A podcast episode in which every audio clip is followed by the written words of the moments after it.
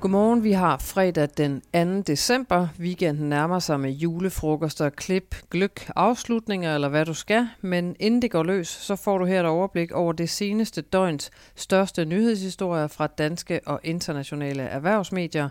Velkommen til Morgenbriefing. Jeg hedder Sofie Rod. Vi begynder på forsiden af Børsens fredagsavis, som har været i køge for at tale med en personalegruppe, der mere end nogen anden fyldte i valgkampen for en god måneds tid siden, nemlig sygeplejerskerne. For mens manglen på arbejdskraft generelt er stor, så er frygten for underbemandede sygehusafdelinger tilsyneladende endnu større. Og hvor politikerne stod fast og holdt igen under sygeplejerskernes historisk lange lønkonflikt i sommeren tyve enogtyve, så var valgkampen mere til gode hensigter og gyldne løfter end til konfrontation. Nu mener Socialdemokraterne, Moderaterne og Venstre, tre partier som alle kredser om regeringsmagten, at flere sygeplejersker skal gå fra deltid til fuldtid for at afhjælpe den akutte mangel på sundhedspersonale. Men hvad siger sygeplejerskerne, hvoraf knap halvdelen arbejder på deltid til den målsætning?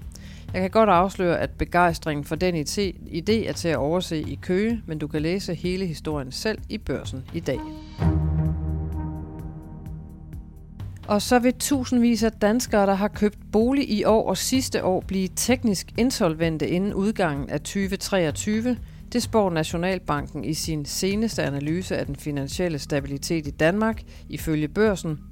I analysen skriver Nationalbanken: med det forventede boligprisfald i Nationalbankens seneste prognose, så vil en ud af ti boligejere, der har købt bolig siden begyndelsen af tyve enogtyve, ende med en boliggæld, der overstiger boligens værdi ved udgangen af tyve treogtyve, står der.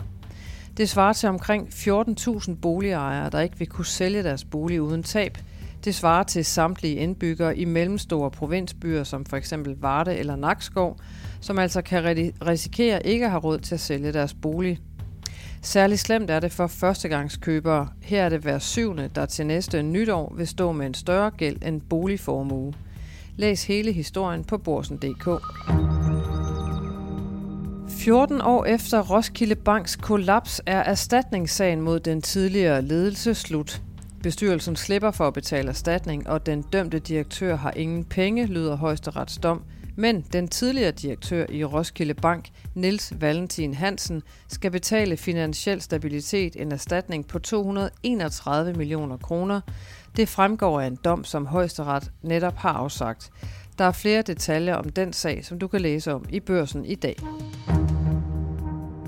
Finans skriver, at salget af Fabriks nye biler så langt fra er gået over stok og sten i tyve toogtyve.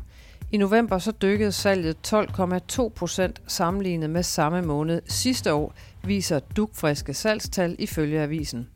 Alligevel er julehumøret intakt hos de danske bilimportører. Her er meldingen, at udsigten til blandt andet afgiftsstigninger på eldrevne biler ventes at puste til salget i december, der salgsmæssigt er en vigtig måned for landets nybilsforhandlere. Administrerende direktør Mads Rørvig siger i en kommentar til salgstallene: danskerne er meget følsomme over for prisstigninger, og vi forventer, at der vil være øget aktivitet hos bilforhandlerne i december, så man undgår en afgiftsstigning, der for flere bilmodeller kan være over ti tusind kroner, siger han til Finans. Nøj, hvor tager det lang tid med de regeringsforhandlinger, har du måske tænkt på det seneste. I en perspektivartikel i Børsen kan du læse, at der går et spøgelse gennem regeringsforhandlingerne, der i denne uge er gået ind i sin femte uge. Frygten er, at Danmark får en regering, der måske bliver bred og måske bliver en flertalsregering, men som samtidig bliver dybt dysfunktionel, hvor de enkelte regeringspartier ikke står sammen som et kollektiv, men straks efter dannelsen geråder ud i intern borgerkrig. Der er flere eksempler på det i nyere politisk historie, og en gentagelse af det scenarie hjemsøger forhandlingerne, lyder det fra centrale politiske kilder. Det er en af forklaringerne på, at dannelsen af en ny regering trækker ud. Og hvis du får tid i løbet af weekenden, så kan du læse lidt baggrund om de langvarige regeringsforhandlinger på Børsen punktum d k. Wall Street Journal skriver, at det spektakulære kollaps i kryptobørsen F T X nu får det amerikanske senat til at presse på for mere lovgivning og tilsyn med kryptomarkedet. Commodity Futures Trading Commission, som er et agentur under den amerikanske regering, der skal holde øje med den slags, har en formand, der hedder Rostin Benham, og han siger, på linje med flere andre amerikanske senatorer til Wall Street Journal, at hans agentur har brug for autoritet til at definere regler og overvåge handler på kryptomarkedet. Den umiddelbare fremtid for mere lovgivning på området er stadig uklar, men meget tyder altså på, at nye strengere regler er på vej ind på kryptoområdet, og det skriver Wall Street Journal. Og til aktiemarkederne i U S A var der vankelmodighed i markederne torsdag, mens investorerne forsøgte at finde deres ben efter den seneste rentemelding fra centralbankchef Jerome Powell. Det startede i plus, svingede til minus, for så ende med bittesmå plusser på nul komma en procent til både Nasdaq og S og P fem hundrede. Dow Jones øh, til gengæld lukkede nede med en god halv procent. Bedre så det ud herhjemme, hvor C femogtyve lukkede torsdagen af med et kursop på en komma seks procent. Dermed er C femogtyve-indekset nu oppe med en stigning på næsten enogtyve procent siden indgangen til oktober, men er stadig nede med ca. tretten procent for året. Der er meget mere godt stof om investeringer og markeder, også til weekenden måske. Du finder det på Børsen punktum d k Investor. En ny udgave af Børsens podcast Investor er klar, der hvor du lytter til podcasts. Der er flere emner på programmet i denne uge, men her får du en bid med Henrik Henriksen, som er chefstrateg hos kapitalforvalter og investeringsrådgiver Petersen og Partners. Her taler Henriksen om, at aktiemarkedet ifølge ham er oversolgt, ikke mindst i relation til rentesituationen i U S A.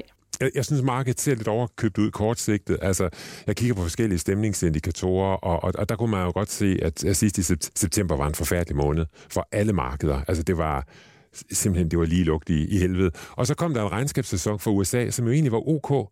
Virksomhederne har jo stadigvæk OK efterspørgsel. Det er jo mm. Pauls problem. Det er, at der er stadigvæk OK-kanal i økonomien. Der, der er godt gang i afsætningen, og det betyder, at virksomhedens overskud sådan...